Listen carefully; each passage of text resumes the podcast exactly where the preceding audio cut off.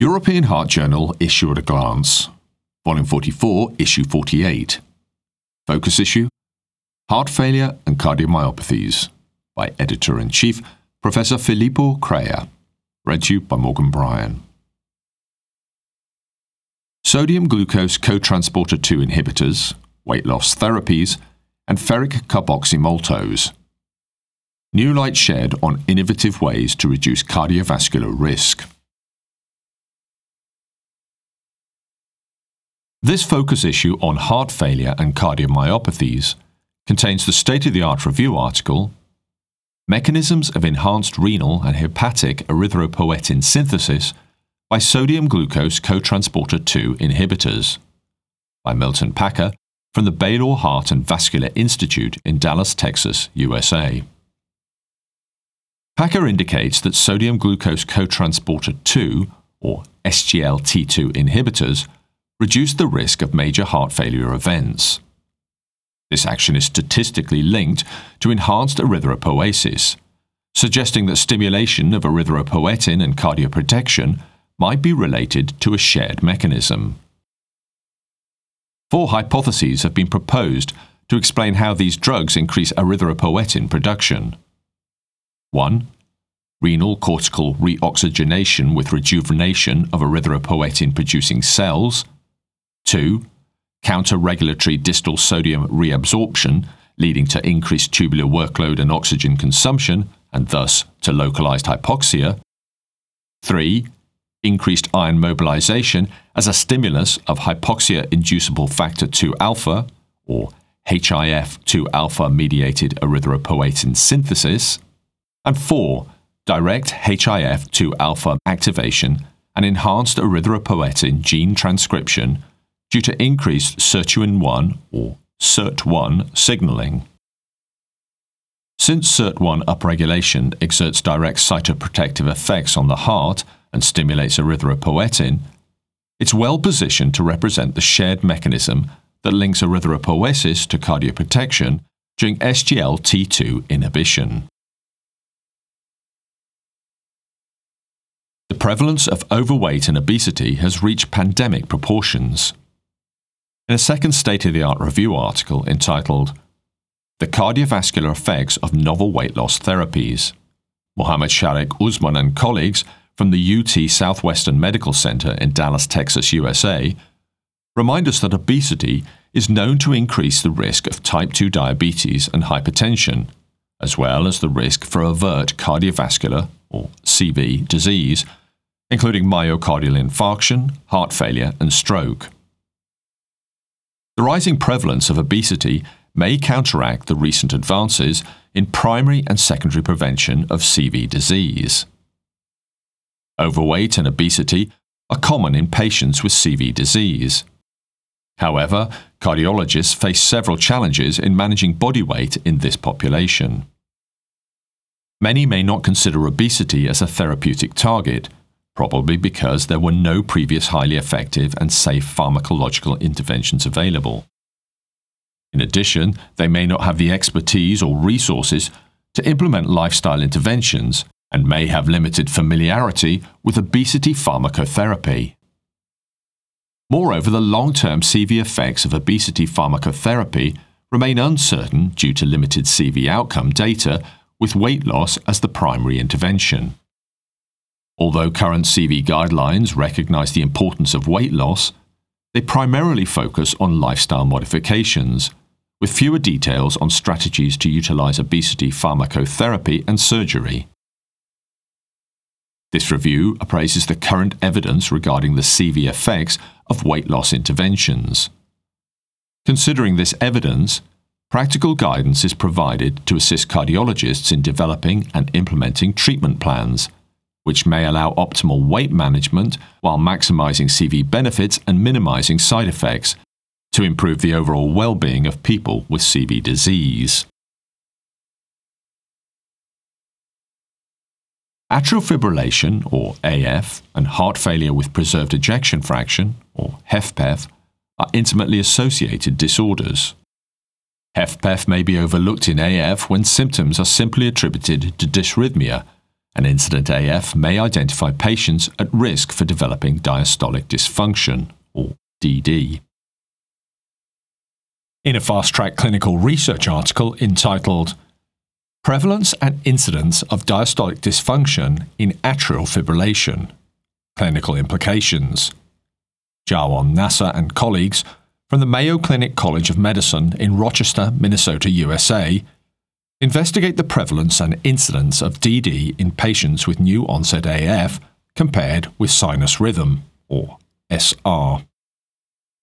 Adults with new onset AF, n equaling 1747, or SR, n equaling 29,623, and no structural heart disease were identified. Propensity score matching was performed, 1 to 3 ratio, between AF and SR based on age, sex, body mass index, and comorbidities. Severe DD, or SDD, was defined by greater than or equal to three of four abnormal parameters medial E prime, medial E over E prime, tricuspid regurgitation velocity, and left atrial volume index, and greater than or equal to moderate DD, or greater than MDD by greater than or equal to 2 of 4. New onset AF was independently associated with SDD 8% versus 3% and MDD 25% versus 16%. Over a median follow up of 3.2 years, DD progressed two to fourfold more rapidly in those with new onset AF p being less than 0.001 for all. The risk for incident DD was increased in new onset AF. Hazard ratio, or HR, 2.69 for SDD and 1.73 for greater than or equal to MDD. The authors note that patients with new onset AF display high risk features for HFpEF at diagnosis emphasizing the importance of evaluating for HFpEF among symptomatic patients with AF. Patients with new onset AF have accelerated progression in DD over time, which may identify patients with preclinical HFpEF where preventative therapies may be tested. The contribution is accompanied by an editorial by Riccardo Inciardi from the University of Brescia in Italy and Scott Solomon from the Brigham and Women's Hospital and Harvard Medical School in Boston, Massachusetts, USA. Inciardi and Solomon observe that although the current study cannot prove causation, there are good data showing that AF may at least represent an early marker of subclinical elevation of left ventricle or LV filling pressures, eventually promoting left atrial or LA impairment with a subsequent proarrhythmic substrate. Hence, among otherwise healthy patients with normal EF and exertional dyspnea, the presence of AF should raise suspicion of underlying myopathy involving both atria and ventricles, with either underlying HFpEF or a propensity for development of HFpEF in the future. This would argue for a more comprehensive approach to management of AF by incorporating early HF management alongside control of the arrhythmic substrate. Emery Dreifuss muscular dystrophy, or EDMD, is caused by variants in EMD or EDMD1 and LMNA or EDMD2 genes. Cardiac conduction defects and atrial arrhythmias are common to both, but LMNA variants also cause end stage HF or ESHF and malignant ventricular arrhythmia or MVA. In a fast track clinical research article entitled Emery Dreifuss Muscular Dystrophy 1 is associated with a high risk of malignant ventricular arrhythmias and end stage heart failure.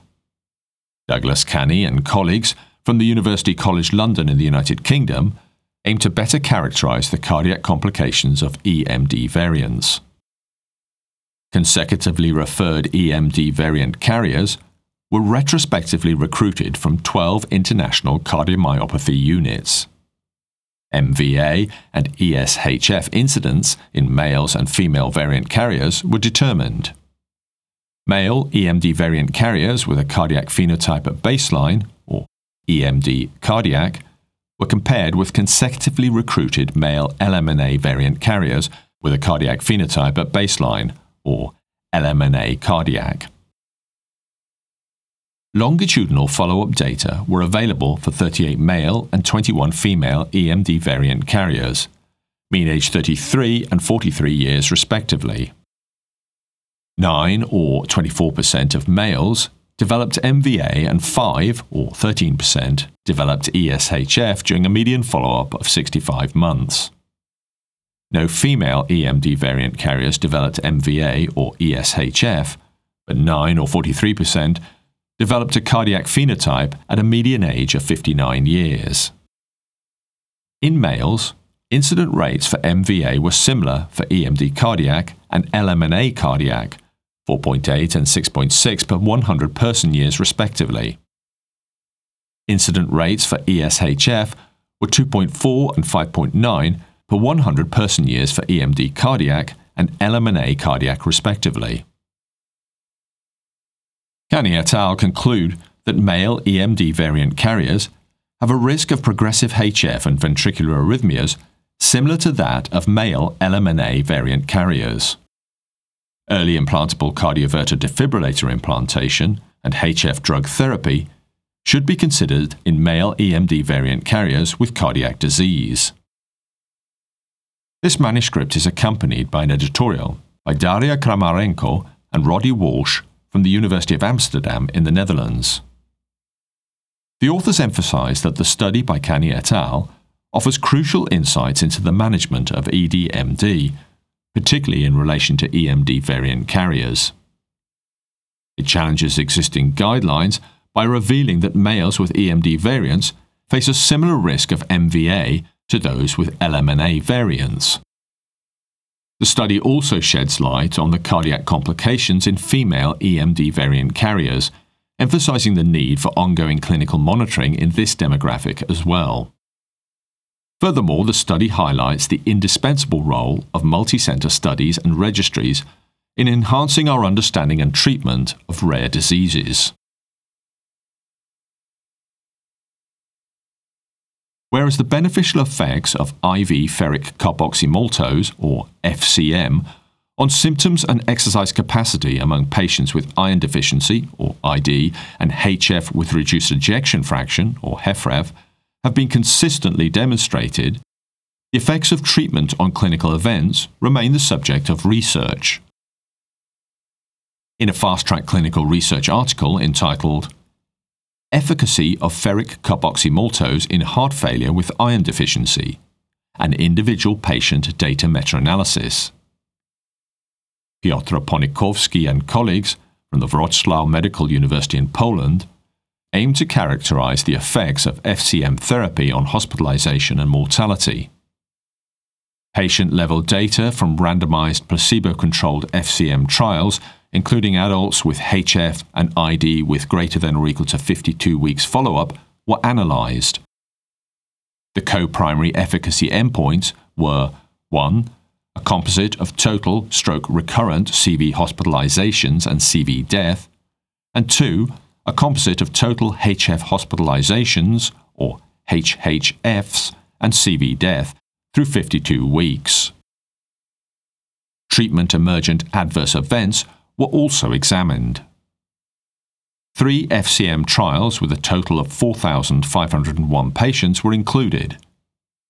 FCM was associated with a significantly reduced risk of co-primary endpoint 1, rate ratio or RR 0.86, p equaling 0.029, with a trend towards a reduction of co-primary endpoint 2, RR 0.87, p equaling 0.076. Treatment effects appeared to result from reduced hospitalization rates, not improved survival. Treatment appeared to have a good safety profile and was well tolerated. Ponikowski et al. conclude that in ID with HFrEF, IVFCM is associated with significantly reduced risk of HFHs and CV death. The contribution is accompanied by an editorial by Darlington Opanaya Okonko from the Imperial College London in the UK. The author notes that whether the proximate mechanisms that deplete iron levels in HF are amenable to safe therapeutic intervention is unknown. Future research should address this, in addition to tackling how best to define and durably correct ID in HF. Future studies should also unravel how IV iron confers benefits in HF, as the findings could be used to identify those who will gain the most from IV iron. The meta analysis conducted by Ponikowski et al. lends support to the use of IV iron to reduce symptoms, exercise intolerance, and hospitalization in HF patients. After all, hospitalizations are costly to healthcare budgets, and for most patients, freedom from dyspnea, debility, and hospital admissions is more important than increasing longevity. Endocarditis is a challenging clinical condition. In the partial oral treatment of endocarditis, or POET trial, stabilized patients with left sided infective endocarditis, or IE, were randomized to oral, PO, step down antibiotic therapy or conventional continued IV antibiotic treatment, showing non inferiority after six months. In a clinical research article entitled Clinical implementation of partial oral treatment in Infective endocarditis, the Danish Poetry Study. Mia Marie Priess and colleagues from the Copenhagen University Hospital in Denmark examined the first guideline driven clinical implementation of the oral step down POET regimen.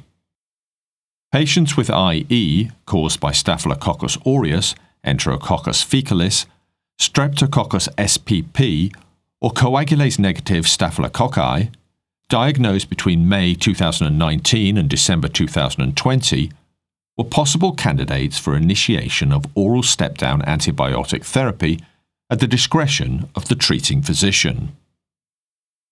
The composite primary outcome consisted of embolic events, unplanned cardiac surgery, relapse of bacteremia, and all cause mortality within six months. A total of 562 patients, median age 74 years, 70% males, with IE were enrolled. More patients in the IV group had IE caused by Staphylococcus aureus or had an intracardiac abscess or a pacemaker, and more were treated surgically. The primary outcome occurred in 30 or 13% of patients in the PO group and in 59 or 18% of patients in the IV group, p equaling 0.051. In the PO group, 20 or 8% of patients died versus 46 or 14% of patients in the IV group, p equaling 0.024. Patients treated PO had a shorter median length of stay, PO 24 days versus IV 43 days, p being less than 0.001. Priess and colleagues conclude that after clinical implementation of the POET regimen, almost half of the possible candidates with IE received oral step down antibiotic therapy. Patients in the IV group had more serious risk factors for negative outcomes. At six month follow up, there is a numerically, but not statistically, significant difference towards a lower incident of the primary outcome, a lower incident of all cause mortality, and a reduced length of stay in the PO group. Due to the observational design of the study, the lower mortality may to some extent reflect selection bias and unmeasured confounding. Clinical implications of PO regimens seemed feasible and safe. The manuscript is accompanied by an editorial by Nuria Fernandez Hidalgo and Ignacio Ferreira Gonzalez and colleagues from the Hospital Universitari Vall d'Hebron in Barcelona, Spain. They conclude that although much work still needs to be done, the example of determination of the Danish authors, as well as the incorporation of patient related outcomes and patient related experiences into further studies, will help to improve the prognosis and quality of life of IE patients. In a clinical research article entitled Fulminant Myocarditis Proven by Early Biopsy and Outcomes, Florent Huang and colleagues from the Foch Hospital in Suresnes, France, note that while endomyocardial biopsy, or EMB, is recommended in adult patients with fulminant myocarditis, the clinical impact of its timing is still unclear. Data were collected from 419 adult patients with clinically suspected fulminant myocarditis admitted to intensive care units across 36 tertiary centres in 15 countries worldwide.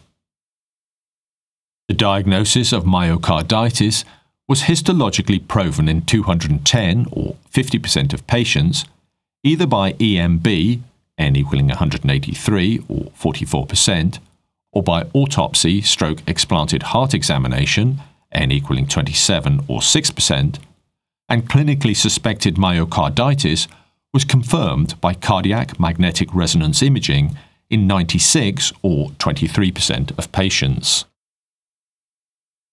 The primary outcome was survival free of heart transplantation, or HTX, or LV assist device, or LVAD, at one year, was specifically compared between patients with early EMB, within two days after intensive care unit admission, n equaling 103, and delayed EMB, n equaling 80. A propensity score weighted analysis was done to control for confounders. Median age on admission was 40 years, and 77% of patients received temporary mechanical circulatory support. A total of 273 or 65% of patients survived without HTX stroke LVAD.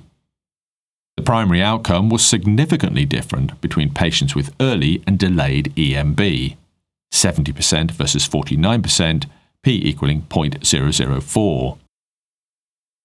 After propensity score weighting, the early EMB group still significantly differed from the delayed EMB group in terms of survival free of HTX stroke LVAD, 63% versus 40%, p equaling 0.021. Moreover, early EMB was independently associated with a lower rate of death or HTX stroke LVAD at one year. Odds ratio of 0.44, p equaling 0.016. The authors conclude that endomyocardial biopsies should be broadly and promptly used in patients admitted to the intensive care unit for clinically suspected fulminant myocarditis.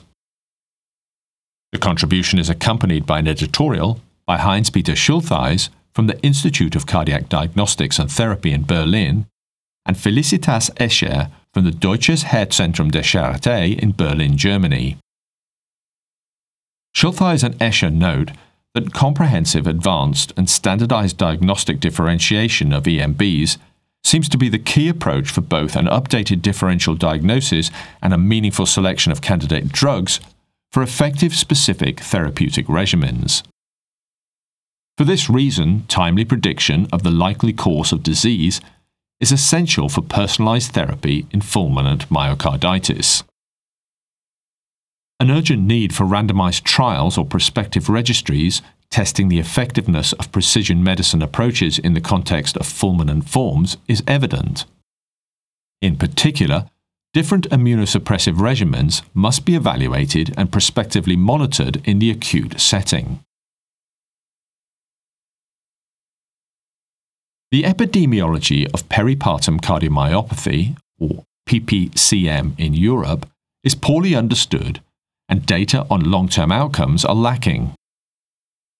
In a clinical research contribution entitled A 20 year population study of peripartum cardiomyopathy, Alice Jackson and colleagues from the University of Glasgow conducted a retrospective observational population level study of validated cases of PPCM in Scotland from 1998 to 2017. Women hospitalized with presumed de novo LV systolic dysfunction around the time of pregnancy and no clear alternative cause were included. Each case was matched to 10 controls. Incidence and risk factors were identified. Morbidity and mortality were examined in mothers and children. Among 225 women with PPCM, obesity, gestational hypertensive disorders, and multigestation were found to be associated with having the condition. Over a median follow up of 8.3 years, 8% of women with PPCM died, and 75% were rehospitalized for any cause at least once. Mortality and rehospitalization rates in women with PPCM were approximately two and approximately three times that of controls, respectively. The composite of all cause death, mechanical circulatory support or HTX, occurred in 14%. LV recovery occurred in 76%, and of those who recovered, 13% went on to have a decline in LV systolic function, despite initial recovery. The mortality rate for children born to women with PPCM was approximately five times that of children born to controls, and they had an approximately three times greater incidence of CV disease over a median of 8.8 years. The authors conclude by noting that PPCM affects 1 in 4,950 women around the time of pregnancy. The condition is associated with considerable morbidity and mortality for the mother and child. There should be a low threshold for investigating at risk women. Long term follow up, despite apparent recovery, should be considered. The contribution is accompanied by an editorial by Charle Viljoen, Karen Sliwa, and Julian Hoevelmann from the University of Cape Town in South Africa. The authors note that the identification of better predictors of LV recovery will be crucial for optimizing patient management. Additional research focusing on neonatal outcomes of PPCM affected pregnancies is vital to ensure the well being of both mother and child. Moreover, assessing the safety of discontinuing drug therapy in women with LV recovery and developing targeted drug therapies specifically for PPCM are critical areas that still demand rigorous investigation. Addressing these unmet research needs will advance our understanding of PPCM and enhance patient care and outcomes of mother and child. Hypertrophic cardiomyopathy, or HCM, is characterized by phenotypic heterogeneity that is partly explained by the diversity of genetic variants contributing to disease. In a translational research contribution entitled Ethnicity, Consanguinity, and Genetic Architecture of Hypertrophic Cardiomyopathy, Mona Allouba and colleagues from the Aswan Heart Center in Egypt remind us that accurate interpretation of these variants constitutes a major challenge for diagnosis and implementing precision medicine, especially in understudied populations.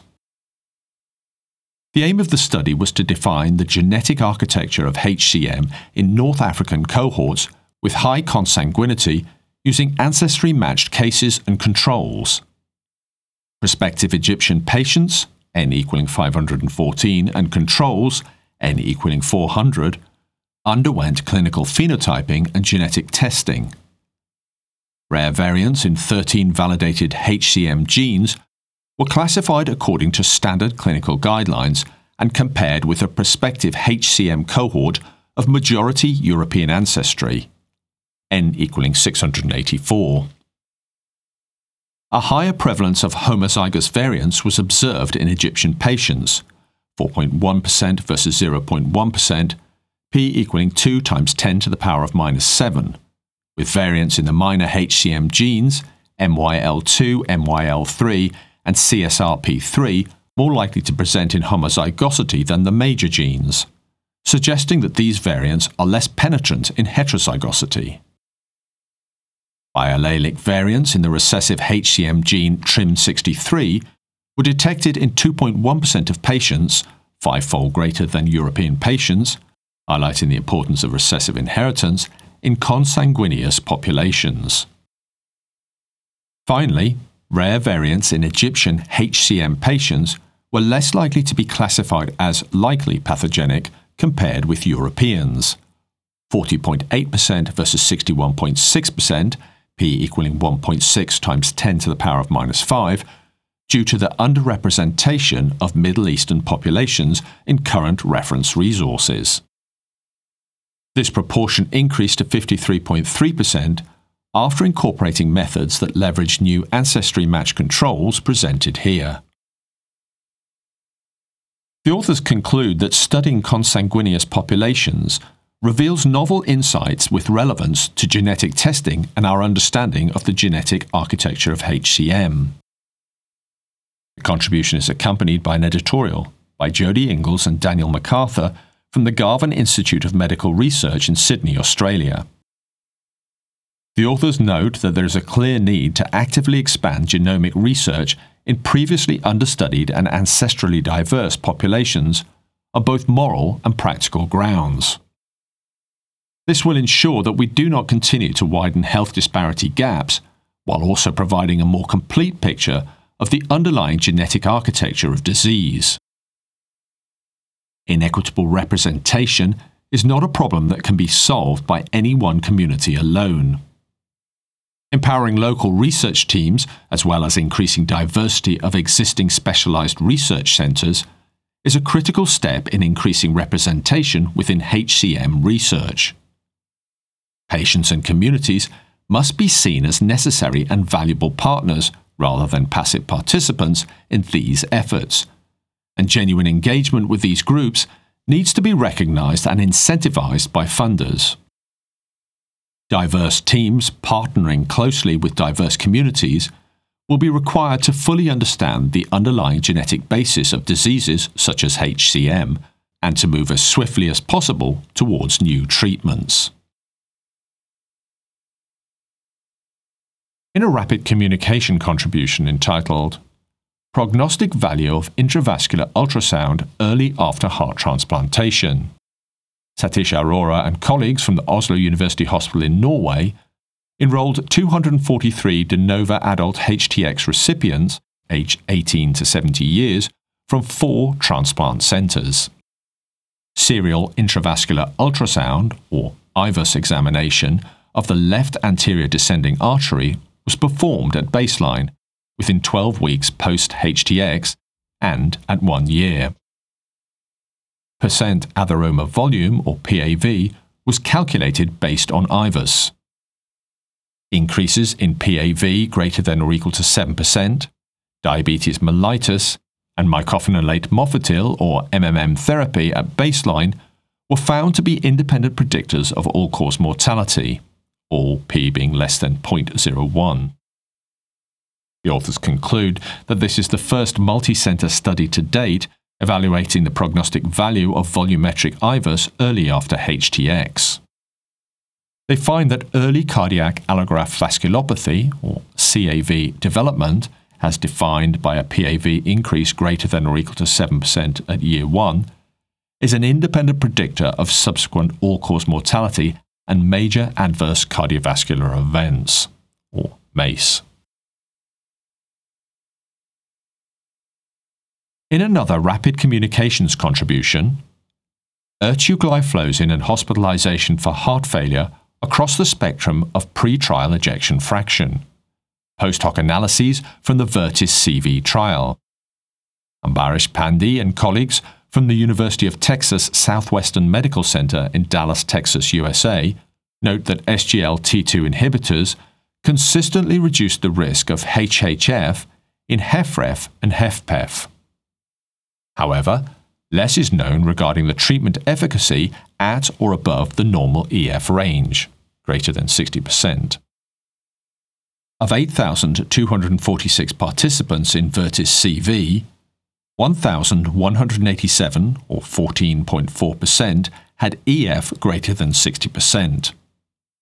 Among participants with known EF, those with EF greater than 60% versus EF less than or equal to 45% were more likely to be women, had a lower burden of coronary artery disease, 80% versus 95.6%, had a higher burden of cerebrovascular disease, 22.5% versus 11.4%, and had lower use of diuretics, 43.1% versus 58.5%, and beta blocking agents, 70.3% versus 87.3% at baseline. In the overall cohort, uh, ertugliflozin versus placebo significantly reduced the risk of the first HHF, HR.70. In the subgroup analysis by pretrial EF, the interaction between treatment and EF did not reach significance for the first HHF.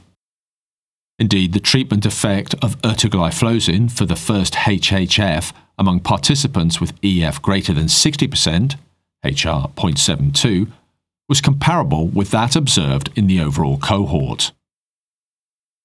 The authors conclude that the study findings should be interpreted in the context of recent observations from the pooled phase 3 trials of other SGLT2 inhibitors in patients with HF across the spectrum of EF. The pooled analysis of the DAPA HF and DELIVER trials demonstrated that dapagliflozin is associated with a consistent reduction in the risk of first and total HHF across the EF spectrum, including those with EF greater than 60%. In contrast, prior observation from the Emperor Preserve trial demonstrated a greater treatment effect of empagliflozin in reducing the risk of first and total HHF among individuals with EF less than 60% versus those with EF greater than 60%. The editors hope that this issue of the European Heart Journal will be of interest to its listeners.